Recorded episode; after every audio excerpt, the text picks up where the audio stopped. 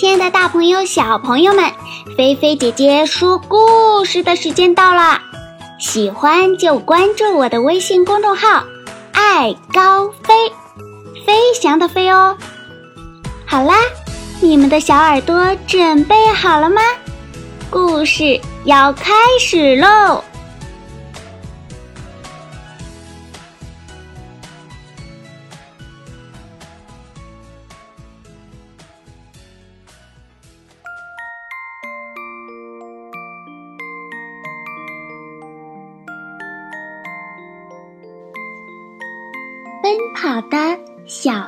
椒，小辣椒刚被运送到国王的厨房时，很高兴，因为并不是每一只辣椒都有如此的好运气。可是，当他看见前辈们被胖厨师剁成辣椒酱后，便知道，所有的厨房都是一样的。一只辣椒总免不了被炸、被烹，或是被剁的命运。于是，他决定逃跑。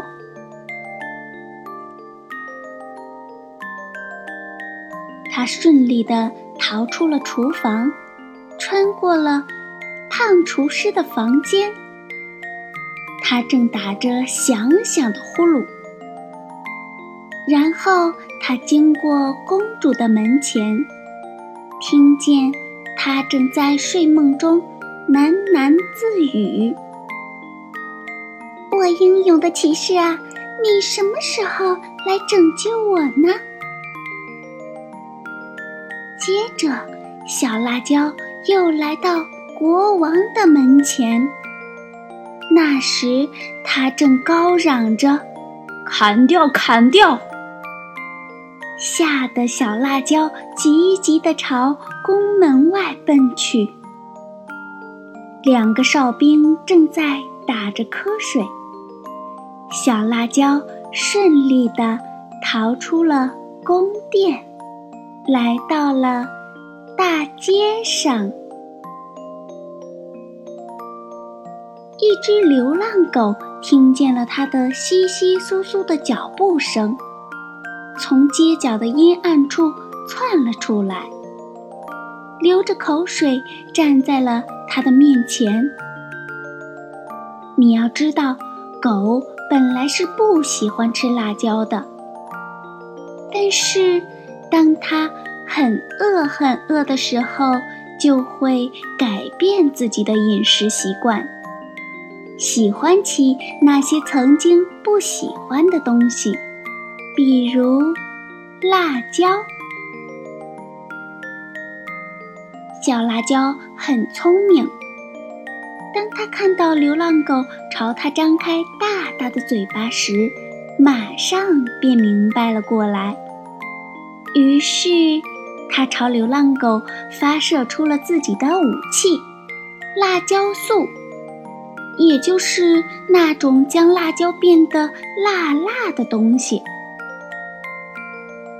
阿嚏！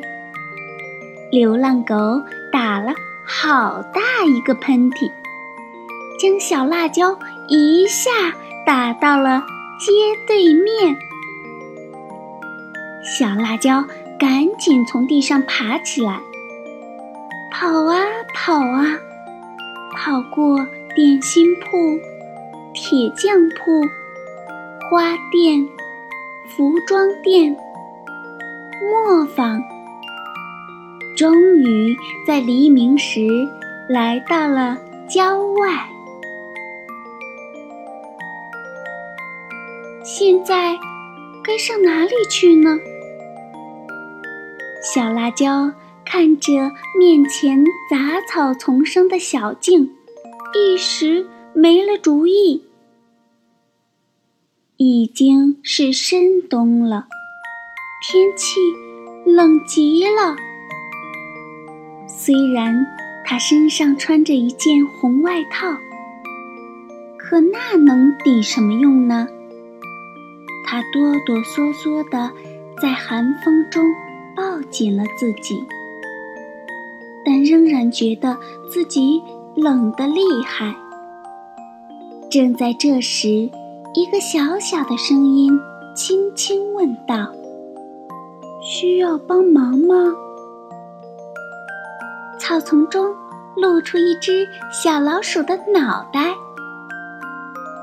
我很冷，很想有人抱一抱。小辣椒说：“老鼠放下了手中的橡子，走上前，给了小辣椒一个大大的拥抱。过了一会儿，小辣椒暖和起来了。谢谢你，他对小老鼠说道：“不客气。”你这是打算上哪儿去呀？不知道，本来打算回到过去的菜园，可我现在却找不到回去的路。老鼠想了想，问小辣椒：“你每天需要吃东西吗？”“不，我不需要。”“那你需要什么？”每天都能洗一次澡，我得保证身上这件唯一的外套一直是鲜红色的。小辣椒说：“哦，是这样啊。那如果你愿意，就住到我的家里来吧。”小老鼠说。小辣椒欣然接受了小老鼠的邀请。小老鼠的家很大，里面。井然有序地摆放着用椰子壳做的床，用核桃壳、花生壳做的各种储粮工具。他为小辣椒准备了花瓣铺成的香床，橙皮做成的浴缸，还有一枚小小的镜子。那样。小辣椒就可以随时检查自己的外套颜色是不是鲜红鲜红的了。有了小辣椒后，小老鼠觉得很幸福，很开心。小辣椒也一样。他们现在呀，依然快乐的生活在一起呢。如果你不信，你可以在明天早晨，在窗前那盆绣球花变成紫色时，穿过五号街，拐过三号巷，再通过城里的七号大门，就可以在那株槐树下的老鼠洞内找到它们了。也许它们已经变成。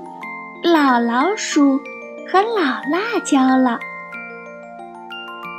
不过，只有你变得很小很小，像蚂蚁那般大小，才可以钻进老鼠洞府内，证实这点哦。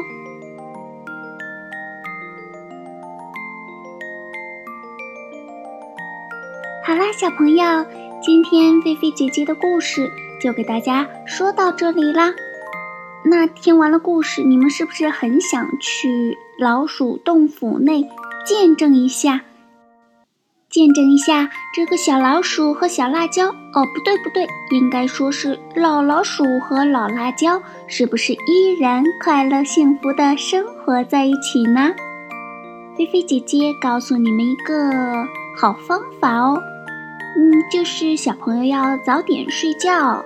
或许就有可能会在梦里去见证一下哦。那如果不早早睡觉的话，这点可能都没有喽。